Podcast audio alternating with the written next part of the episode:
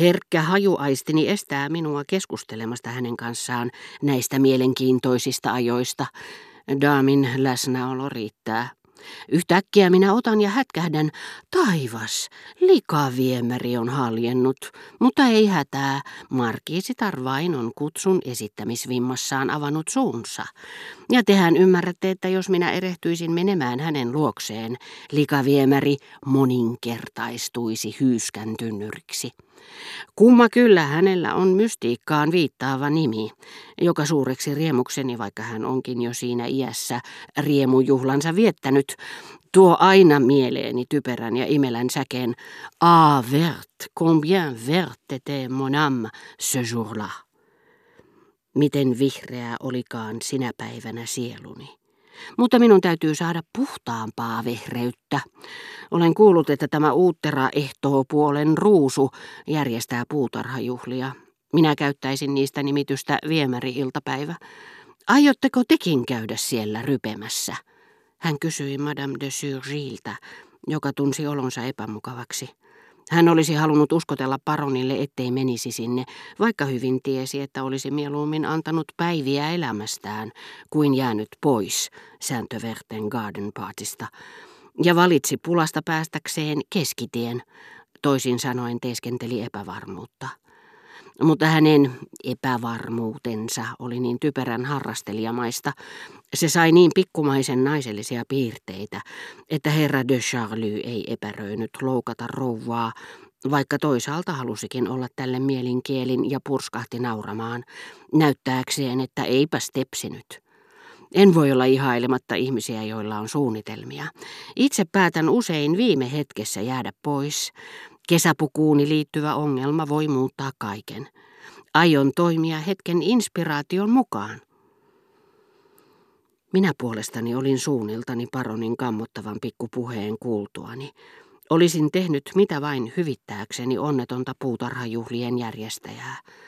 Ikävä kyllä seurapiireissä niin kuin politiikassakin, uhrit ovat niin raukkamaisia, ettei heidän kiduttajilleen voi kauan kantaa kaunaa.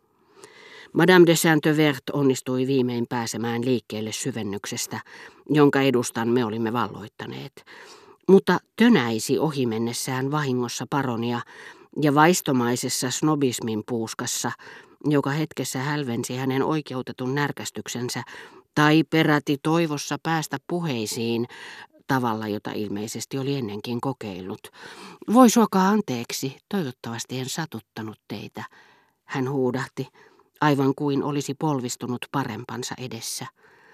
Herra de Charlie suvaitsi vastata leveällä ivanaurulla, ja lisäsi kuin armosta iltaa. Ikään kuin olisi huomannut markiisittaren vasta, kun tämä oli tervehtinyt häntä ensin, mikä oli loukkaus sekin. Madame de Saint-Vert lähestyi silloin minua ja kuiskasi niin mielistelevästi, että kärsin hänen puolestaan. Mitä ihmettä minä olen paronille tehnyt?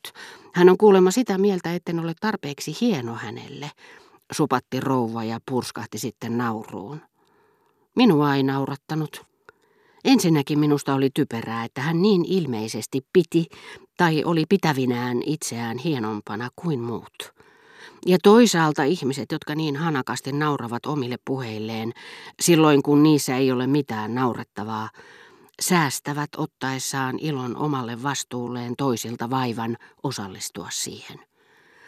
Jotkut väittävät, että hän on loukkaantunut, koska en kutsu häntä. Mutta hän ei juuri rohkaise minua. Hänellä taitaa olla jotakin minua vastaan. Ilmaisu oli mielestäni heikko. Yrittäkää saada selville mitä ja tulkaa huomenna kertomaan minulle. Ja jos hän muuttaa mieltä ja haluaa lyöttäytyä seuraanne, niin tuokaa ihmeessä hänetkin. Se olisi minusta hauskaa, koska Madame de Surgy saisi pienen näpäyksen. Tehkää kuten parhaaksi näette. En tiedä ketään, jolla olisi näissä asioissa niin hyvä vaisto kuin teillä, Enkä halua näyttää siltä kuin kerjäisin kutsuvieraita. Teidän tuloonne minä ainakin ehdottomasti luotan. Mieleeni välähti, että Swan varmaankin väsyi minua odotellessaan. Sitä paitsi en halunnut viipyä liian myöhään Albertinin takia.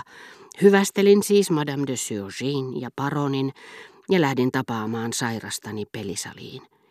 Kysyin, oliko hän todellakin puhunut ruhtinaalle puutarhassa, niin kuin herra de Breauté, jonka nimeä en maininnut, oli kertonut meille, ja mitä hän oli sanonut Berkotten pienoisnäytelmästä.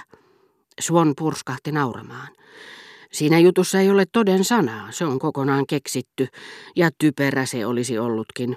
Uskomatonta tämmöinen erehdysten neitseellinen sikiäminen. En viitsi edes kysyä teiltä, kuka sen kertoi, mutta näin rajoitetussa piirissä olisi mielenkiintoista yrittää seurata jutun vaiheita kertojasta toiseen, jotta näkisi, miten se oikein on muodostunut. Muuten, kuinka ihmisiä voi kiinnostaa se, mitä ruhtinas minulle sanoi? Ihmettelevät sitä vain pelkkää uteliaisuuttaan. Minä en koskaan ole ollut utelias, paitsi silloin kun olin rakastunut ja mustasukkainen. Ja mitä minä sitten sain tietää? Oletteko te mustasukkainen? Sanoin Suonnille, etten koskaan ollut tuntenut mustasukkaisuutta, etten edes tiennyt mitä se oli. Oho, en voi muuta kuin onnitella teitä. Mutta ellei se mene liiallisuuksiin, se ei aina ole yksinomaan negatiivistakaan, kahdestakin eri syystä. Ensinnäkin se auttaa niitä, jotka eivät ole uteliaita, kiinnostumaan vähän muidenkin ihmisten, tai ainakin yhden ihmisen elämästä. Ja se saa myöskin aika hyvin tuntemaan, miten ihanaa on omistaa, nousta vaunuihin naisen kanssa, pitää hänet lähellään. Mutta näin ovat asiat vain taudin alkuvaiheessa, tai sitten kun paraneminen on jo lähellä. Pahimmillaan se on yhtä kauheata kidutusta. Muuten, mitä tulee mainitsemiini valopuoliin, minun on sanottava, etten juuri tuntenut niitä. Luonteeni, jolle pitkäjännitteinen mietiskely on vierasta, esti minua nauttimasta ensimmäisestä, toisesta taas olosuhteet, eli nainen tai pikemminkin naiset, joista olin mustasukkainen. Mutta ei se mitään tee. Luopumisen hetkelläkin, kun ei enää välitä, ei ole täysin yhdentekevää, että on joskus välittänyt, koska teki sen aina syistä, joita toiset eivät ymmärtäneet.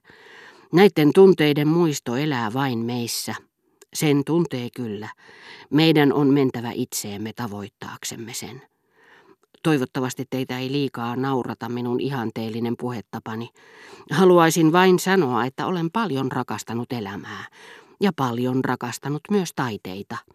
No hyvä, nyt kun olen vähän liian väsynyt elääkseni toisten kanssa, nämä vanhat ja syvästi henkilökohtaiset tunteet näyttävät minusta, ja sehän on kaikkien keräilijöiden vika, erittäin arvokkailta.